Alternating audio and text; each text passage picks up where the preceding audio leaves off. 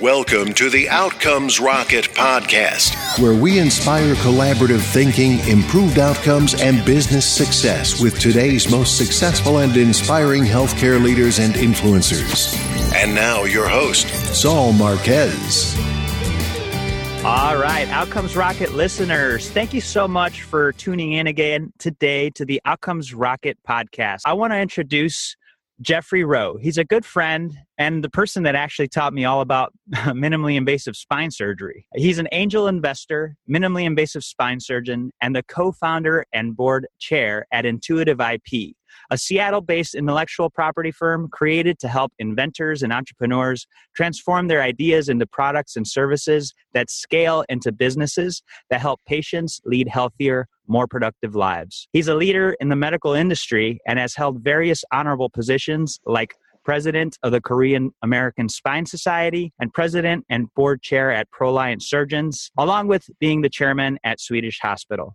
Jeff, I know that's just the tip of the iceberg, but I'll open up the mic to you to uh, fill in any of the gaps that I may have missed in your intro. So, thank you so much for having me. It's really a pleasure and honor to be with you today to kind of share my insight on what's happening in our industry. I guess some of the background information that some of your listeners may be interested in is the fact that although I am a doctor, specifically I'm a spine surgeon, I've really been an entrepreneur my entire life you know, when I was growing up, I really loved to actually just deconstruct things and then put it back together. And then during residency, I actually thought about what are the ways that we do spine surgery in the way that we were trained? And is that the most optimal way of having great outcomes for our patients? And my answer was no at that point in time. And as you know, like our industry is really it's developed quite a bit and it's evolved over the past probably decade or two but really rapidly over the course of the last five ten years or so and so i helped develop a minimally invasive technique it was a laser guided approach that helped us as surgeons to try to place in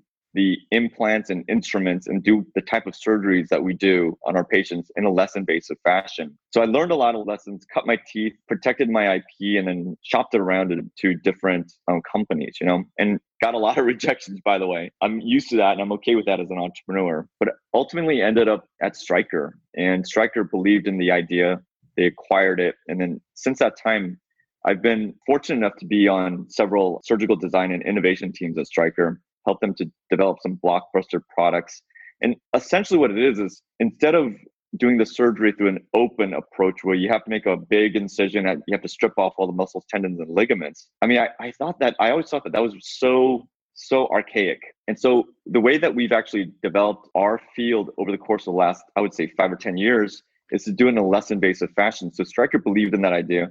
We helped to develop some of the products for them. And it's been just a fun ride all the way throughout you know? That's awesome. And you just always approached it with a mindset of how can we do this better? And from the beginning that entrepreneurial mindset led you to just approaching the spine in a way that helps patients get to their families and get to work faster and uh, with less medications. So I, I think that's a, a really beautiful thing that you've done there and it sounds like you've collaborated in a big way with Stryker. And so jeff i always like to find out the behind the curtain. And so I'm wondering, you know, you got into this medical sector. Why did you decide medicine was for you? You know, I got really fortunate. I've had some really influential mentors along the way. Mm-hmm. I mean, it's not anything that I did. I got to tell you quite honestly, I when I was in undergrad, I actually thought about going into physical therapy, and which really? and I think physical therapy is a great field. I was mm-hmm. really interested in like sports medicine. I ended up doing a shadowing at a local physical therapy clinic here, and I just realized that it probably wasn't for me because specifically I felt like it was very like manually intensive. And also I felt like they didn't really have a lot of control over the referral sources, you know? And so then I volunteered at the University of Washington Medical Center. And just by chance, they hooked me up with the, the chairman of the Department of Orthopedic Surgery at the time, Frederick Matsen. I was able to actually shadow both Dr. Matsen and his shoulder fellow at the time and did some research and then watched him do his first shoulder case and I was just mesmerized, you know. Yeah. So then then during medical school I got plugged in and got invited by Dr. Howard An, who's at Rush University right now. As you know, he's one of the champions and one no of the best doubt. known spine surgeons in our field. And luckily, you know, he invited me to do some research between my first and second year. And then the first case that I actually scrubbed in with with Dr. An was this long, like eight hour scoliosis case but yeah. I just loved it. I fell in love with it. It was just like an amazing thing. I knew I wanted to become a spine surgeon at, at that moment. that he recommended that I, I go get training from Henry Bohlman, the late Henry Bohlman, who's at that point in time when he was alive, he, he had trained more academic spine surgeons and more famous spine surgeons than anyone live today. You know, and every anyone in our field would know Epic. that. And then finally, Dr. Bohlman sort of recommended that I get my tra- spine surgery fellowship training at the Hospital for Special Surgery, and I had some unbelievable mentors, um, Frank Cammisa and Oheneba Boachie. I mean, I just saw had an opportunity to work with some amazing surgeons. Believe it or not, there was a connection between Dr. Patrick O'Leary, who's who's an amazing surgeon. He's like widely regarded as being one of the most experienced and unbelievably gifted surgeons in New York City. He had a very close relationship with Jurgen Harms. So Professor Harms would actually come to HSS and do surgery. So I actually had a, an opportunity to scrub in on cases with him. So it was an unbelievable experience. That is awesome. So, uh, Jeff, one of the things that stands out here that you've shared, the reason why you got in is sort of the influential mentors that you've met along the way. And as healthcare leaders and the Outcomes Rocket listeners listen to your story, it's an awesome story of what seems to be a meandering road from one mentor to the next. But really, what I take away from this, and I think what the listeners can take away from this, is you are the average of your five closest peers. And that could be from your development to where you are today as a leader, whether you be running an organization, a hospital, or a payer organization, you are the average of your five closest peers. And so, as Jeff has done an outstanding job of surrounding himself with the high level cream of the crop in the industry, you know, what are we doing as leaders to raise our level? In your circle of five, whether it be your board of directors or whether it be your friends outside of work, what are you doing to raise that average? And so, Jeff, you mentioned this journey that you've had, but it really boils down to why you've had the success that you have. Would you agree? I would have to agree. And again, it's really about the influential people around you. And I totally agree with you on that. I mean, like I got to tell you quite honestly, there's so many talented, smart people in this world and i tend to gravitate toward those people you know and I, i've always learned that it's not about like doing it on your own but it's it's about like creating a team of really smart talented motivated people to help you. And i gotta tell you quite honestly like as an entrepreneur when i started off as an entrepreneur by myself it's a lonely road right? Trying to do things on your own because there's some successes but there's a lot of failure right? No so if you don't have people around you that can give you encouragement and support it can be very defeating. So i think it's really Absolutely. important to actually like to gather a group of like-minded individuals who can really actually help push the envelope with respect to innovation. And that's that's the whole concept behind intuitive ip it's it's about it really is a reflection of the journey that i've had as an entrepreneur and all the gaps that i've had over the years. I don't have the expertise that you need in order to take an idea from conception to commercialization. I simply don't. We have teams of IP specialists, IP attorneys, we have MBAs, we have surgeons, we have clinicians, we have scientists, we have FDA specialists within our own networks. We have CPAs, we have business people. I mean, you need that team in order to actually drive all these processes forward. And I think what happens to entrepreneurs, the stereotypical picture or story that you hear is about a, a surgeon who who writes down his or her idea on the back of a napkin and hands it over to like an IP attorney, right? Right. So they they they spend like thousands of dollars protecting their idea, but then they get stuck. They don't know how to actually take that next step. So what we've provided is a network of subject matter experts in their own fields to be able to address entrepreneurs regardless of what point that they are at in that entire journey of taking an idea from concept to commercialization. That's awesome, Jeff. And as you work to build these teams that help people and you find yourself in the intersection between healthcare providers and the industry, what do you feel is a hot topic that should be on every medical leader's agenda today? And how are you guys at Intuitive IP knocking this one out? That's a really great question. You know, I'm always like intellectually very curious. Last week, I got back from a conference in Boston, in Cambridge specifically, right by right on the campuses of Harvard and MIT. And a buddy of mine on the East Coast, he he runs this conference, and it's the specific topic on this conference is machine learning and artificial intelligence in healthcare. Yeah. Hey, what, what's the name of the conference, by the way? It's a health resource conference. Okay. It's privately run, but uh-huh. what they do really well is that they bring together the thought leaders within this field And I was mm-hmm. blown away. I got to tell you quite honestly, like, because what is upon us right now with respect to the amount of change that we're going to experience based on technology and innovation in our own field of healthcare is just mind blowing. So, specifically, I think what's going to happen here is that we don't realize the power that machine learning and artificial intelligence is going to have in our day-to-day practices you know for instance like we will use big data and cloud-based machine learning in order to help us with diagnoses as well as treatment algorithms you know and this mm-hmm. is a mm-hmm. funny thing like the, what's happening today is that we're utilizing that type of powerful technology in order to help us determine what is normal and what is abnormal for instance you can actually now teach and train these machines in order to actually detect pathologies, both respect to like an MRI, which is abnormal, versus an MRI that's normal. And so it, unlike us human beings, the machines can learn more and more and more, and they don't fatigue. So people knew that this type of technology would have a profound effect on specialties such as radiology and pathology. And I think that for us as surgeons, we tend to think that we're very immune to that. But with robotic technology that's coming down the pipeline. And as you know, with Medtronic and Mazor, it will be transformative technology. And I've seen the light because no I've, I've followed Mazor for the last like 12 years, you know, they've been mm-hmm. around for about 15 years. And as you know, Mazor is a robotic company based in Israel. I love they've made incremental improvements over the years, but last year, within the last year or two, with their Mazor X, it has been just transformative. And you know that all these companies are now acquiring robotic technology. I, when I was out there in Cambridge, I also met up with the CEO of a company, new company, startup company called Cardan Robotics. I don't know okay. if you've heard of them or not. I have not. And it, it's incredible. The CEO, Addie Harris, she's brilliant.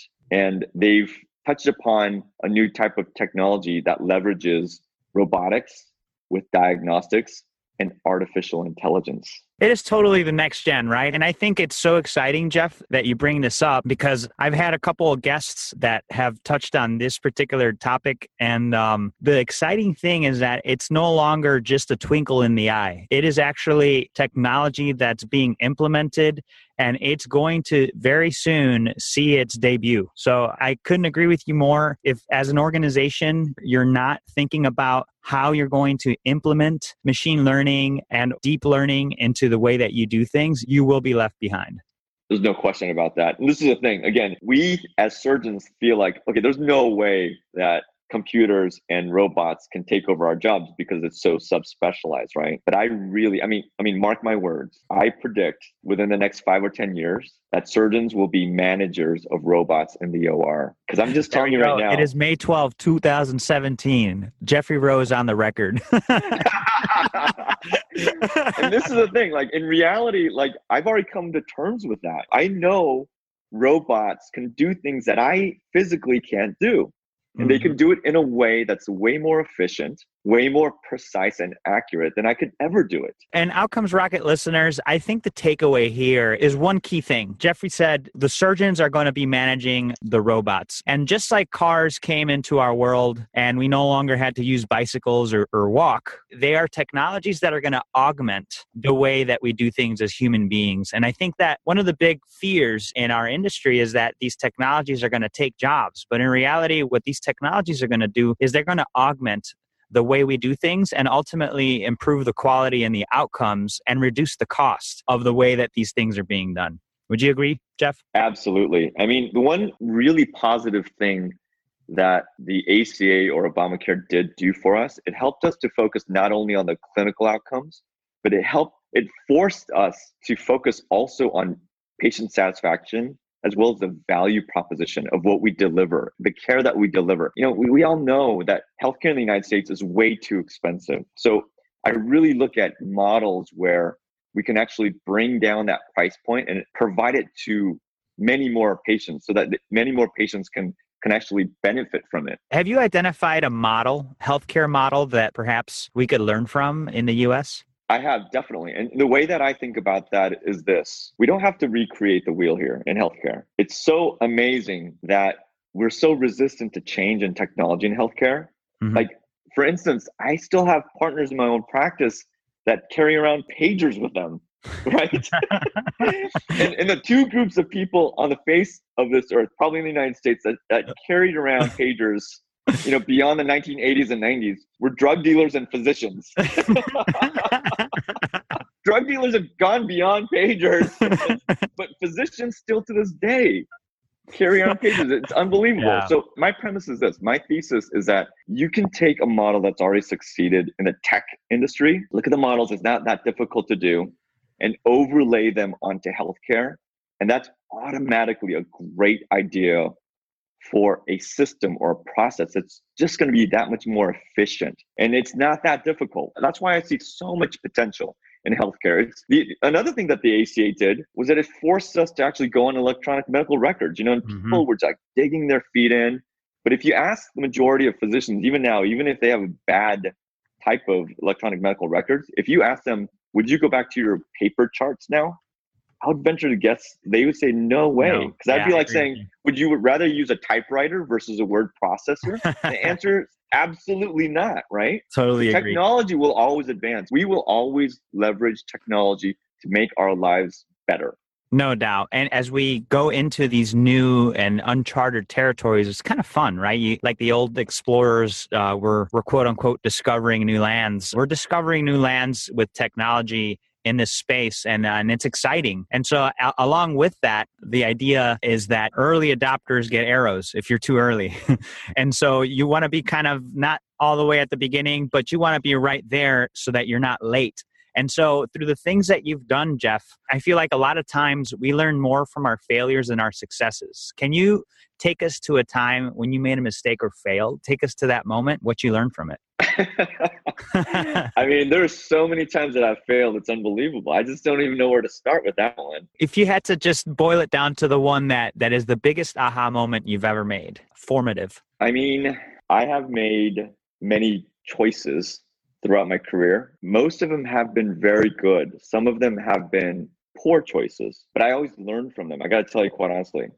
So believe it or not, like when I first applied to medical school, I didn't get in. And I got to tell you, I learned a lot from that experience because I, I, what, what happened is like, I'm from Seattle. So since I was a resident of Seattle, I wanted to go to the University of Washington because that's where I went to undergrad.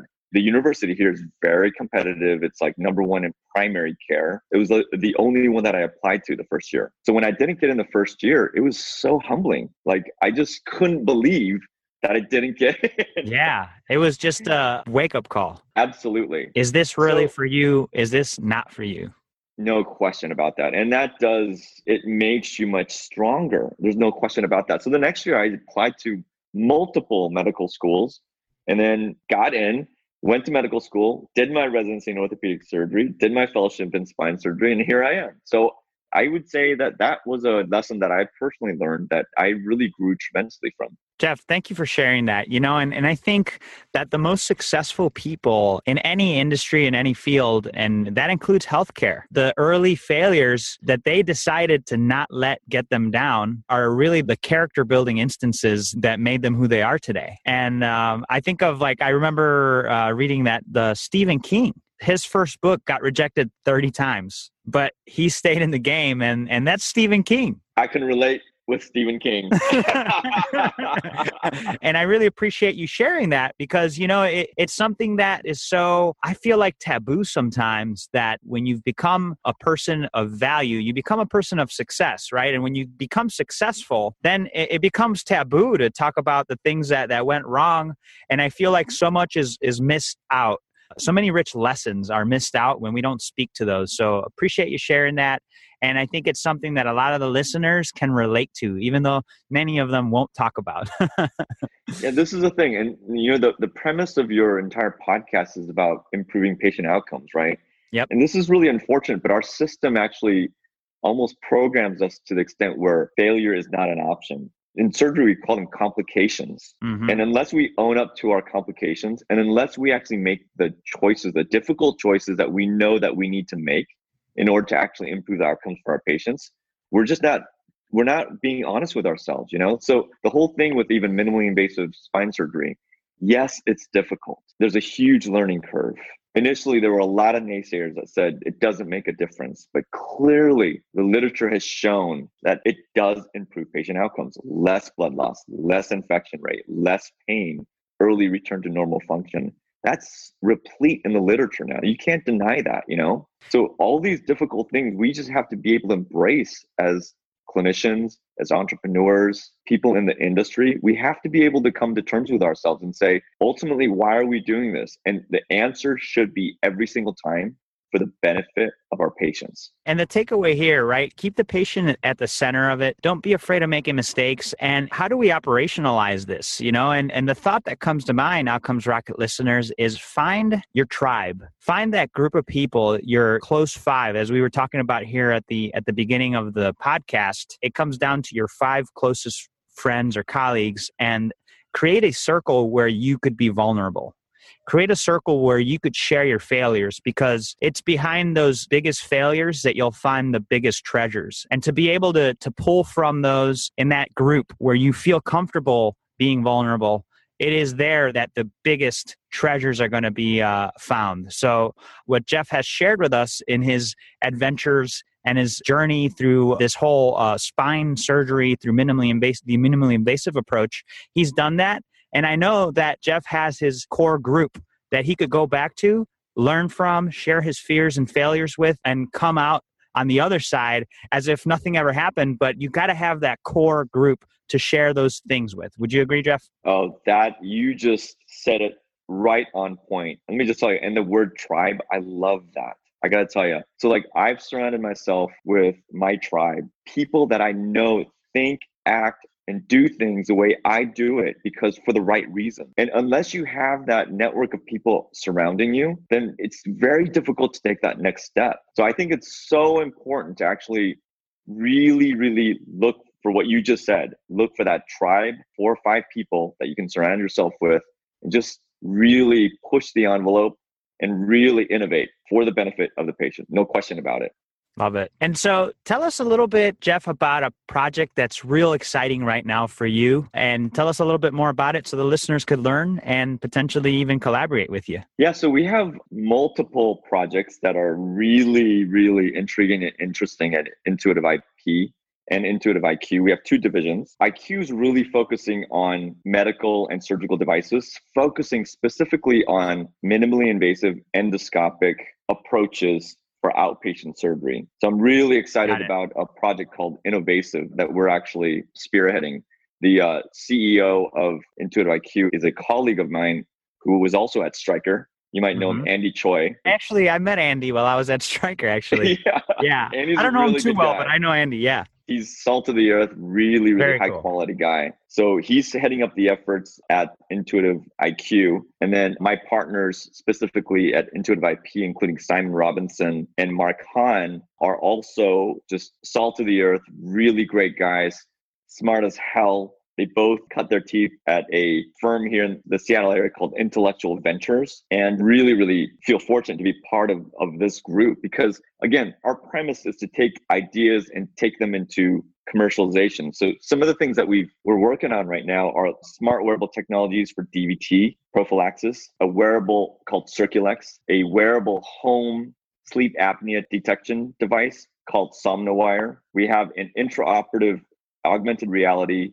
virtual reality, mixed reality platform called NavLabs that's being uh, championed by one of the local spine surgeons here. We're working in conjunction with the Department of Neurological Surgery at the University of Washington on a company and a project called Therma Neurosciences. It's an implant that decreases the incidence of drug resistant seizures and epileptics. And then we have our CTO is also the founder of a company called iScan, which is the smallest, lightest wireless ultrasound device on the market today. So well, we have a lot going on. there's, a, there, there's definitely a lot going on over there. And when you talk about exciting projects, Jeff, it's hard to really narrow it down to one. But there's a list. If any of those caught your ear, feel free to reach out to Jeff. And at the end of the episode here, we'll share the best way to get a hold of him. Part of the mission here at Outcomes Rocket is to connect the people that are making the difference in healthcare together. And so we'll definitely extend an opportunity to do that. So thanks for sharing, Jeff. My pleasure. So in this part of the program, it's a fun one. So let's pretend You and I are building a medical leadership course on what it takes to be successful in medicine today. It's the 101 course or the ABCs of Jeff Roh. and so and so I'd like to write out the syllabus with you. And so what we're going to mm-hmm. do is a sort of lightning round. There's four questions and at the end of those four questions we'll end with the book that should be at the end of the syllabus. You ready for it? Sure. Love it. All right. So, what is the best way to improve healthcare outcomes? I think the best way to improve healthcare outcomes is to always put the patient at the center of every decision that we make. So the way that I like to think about it is it's as simple as this. Just imagine that you're taking care of your mom or your dad or your brother mm-hmm. or your sister, right? You would do everything in your power to take care of them and you would do anything that you possibly could do to do the right thing. So personally, I think that's how we improve patient outcomes by treating every single patient as if they were your family member. That's fantastic. And, you know, we recently had a guest, Robin Farmanfarmaian. She's the author of the book Patient as CEO. Have you read that, Jeff? I have not, but I will. It is an outstanding one. Check it out. And that is episode three of the podcast. So if you haven't checked it out, go back to episode three.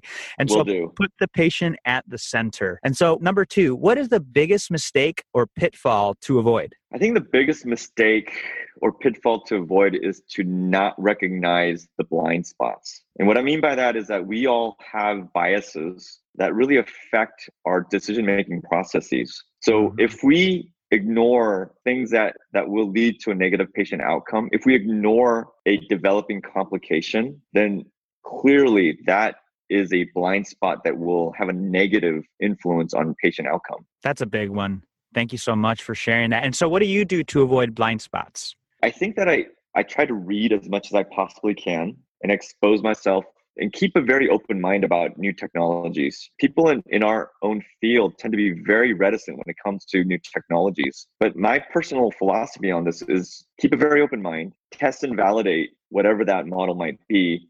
It may work, it may not work, but at least keep an open mind. You know, that so if somebody gives me a suggestion that and they present me with an idea and they say, what if we tried this in a clinical application? My immediate response is, let's think about that. Let's mm-hmm. discuss it and let's try it out. If it doesn't work, then we know what the answer is. But if it does work, then that's great. And I think that that's a great sort of lens to look at in order to minimize the chances that you're, you're going to be missing the blind spots. Awesome. That's great. And that ties in a, in a big way to your tribe, right? And getting people that have different strengths and seeing the things that you can't see. Absolutely. And again, like my partners are experts when it comes to intellectual property, transactions, FDA regulatory hurdles, clinical validation models. We have people that know big data. We have people in our organization that we're recruiting that have actually had experience building big databases and utilizing machine learning in order to process information in ways that we can't even fathom at this point in time. Love it. So, number three, how do you stay relevant as an organization despite constant change? That's a really good question. I think that you maintain relevance by staying on the forefront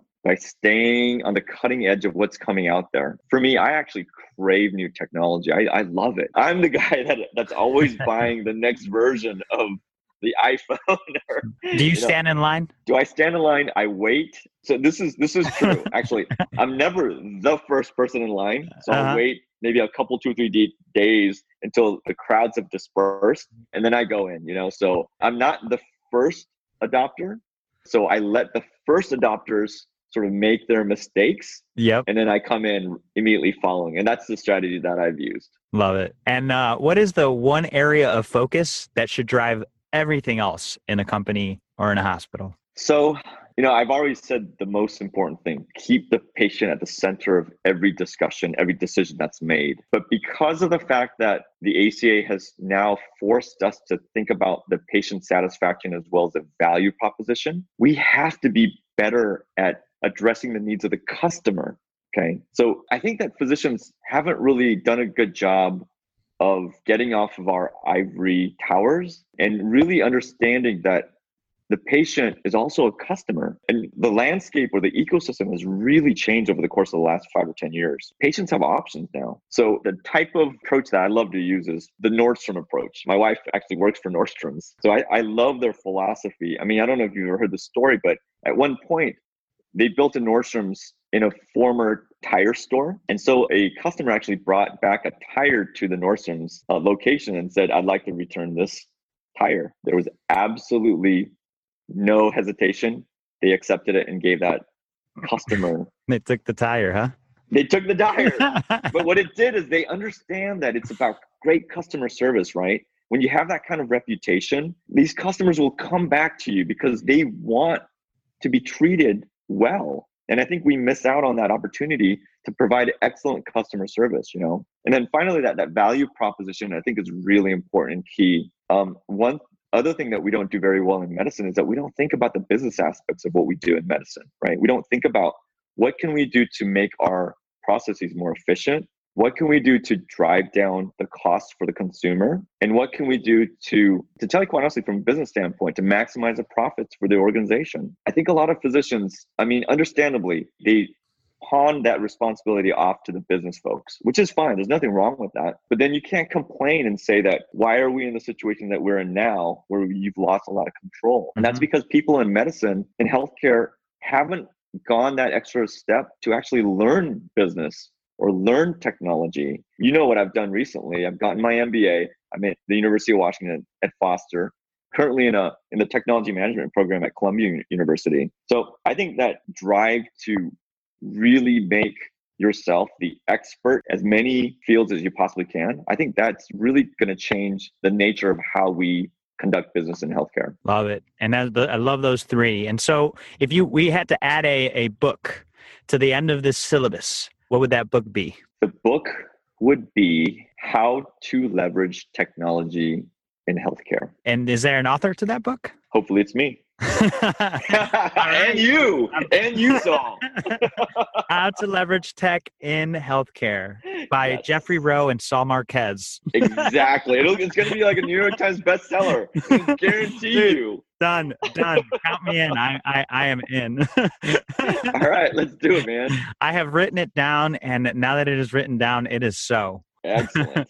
that is great. And so, you know, and I think the message here, Outcomes Rocket listeners, is don't be afraid to innovate. Don't be afraid to accept innovation. And, you know, the three, put the patient in the center. Don't ignore your blind spots. Stay at the forefront and always keep that business process and the efficiency in front to make sure that you apply things like the Nordstrom's approach to put the patient as the customer that's going to differentiate us in this industry and that's going to help us improve outcomes. So, Jeff, I really want to just say thanks. But before we conclude, I just want to open the mic to you again one more time. Have you share one closing thought and the best place where the listeners could get a hold of you? The closing thought that I would have is man, I'm, I'm such a lucky guy. I got to tell you, like, I love my job. I love the people that I work with. I mean, both in my own clinical and surgical practice, but also now as an entrepreneur at Intuitive IP. I just like wake up and have to pinch myself and like I can't believe like how fortunate I am. I honestly genuinely mean that. Yeah, so I am so looking forward to the future. I really am. I think we have such a bright future. I know I know there's a lot of doom and gloom and naysayers out there, you yeah. know, because a lot of things that have been happening not only here locally, nationally, internet internationally, but I think that our future is so bright. I really, really do. And I think we have an opportunity to have such an unbelievable impact in the thousands, if not hundreds of thousands, if not millions of lives that we can actually really positively influence with technology. And that's what we're trying to do at Intuitive IP. So you can get a hold of me through intuitiveip.com. And uh, that's probably the best way of trying to get a hold of me. And I'm also very accessible on LinkedIn. If you reach out to me on LinkedIn, we can make that connection. And I'm always looking for an opportunity to partner with as many talented, smart, motivated people as I possibly can. And Saul, really, I, I want to thank you for this opportunity. This has been a lot of fun been great catching up with you as well, man. It's been way too long. I know, brother. I've I've enjoyed it, and I'm truly looking forward to just seeing the next steps that you guys take at Intuitive IP, and really continuing this positive ripple effect in the way that healthcare leaders and influencers address their biggest problems in pursuit of really this one common goal: defeat bad outcomes and improve the way that we do healthcare across the industry. So, Jeff, big thanks to you. My pleasure. It's been great talking to us all. Get excited for Health 2.0's 11th annual fall conference and save $100 with this promo code Fall17 Rocket. That's F A L L 1 7 R O C K E T. At this one of a kind conference, you'll discover the latest innovation and hear the hottest topics and trends in health tech. Join 2,000 decision makers, including healthcare providers, developers, investors, and startups, as they gather to see over 200 live product demos, 100 plus thought leaders, and 10 new company launches. Visit outcomesrocket.com slash health 20 that's outcomesrocket.com slash health 20 and use promo code fall17rocket to get $100 off of this outstanding and exciting event Thanks for listening to the Outcomes Rocket podcast. Be sure to visit us on the web at www.outcomesrocket.com for the show notes, resources, inspiration, and so much more.